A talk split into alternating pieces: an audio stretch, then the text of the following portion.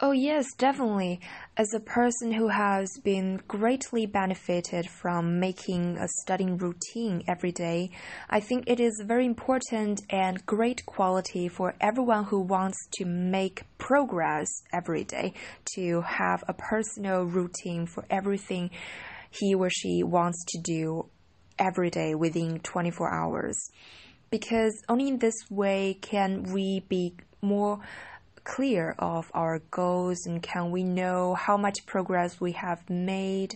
Can we know which thing we haven't finished yet? So I think it is a quite good way to scientifically manage our time to like to know when should do what on a daily basis.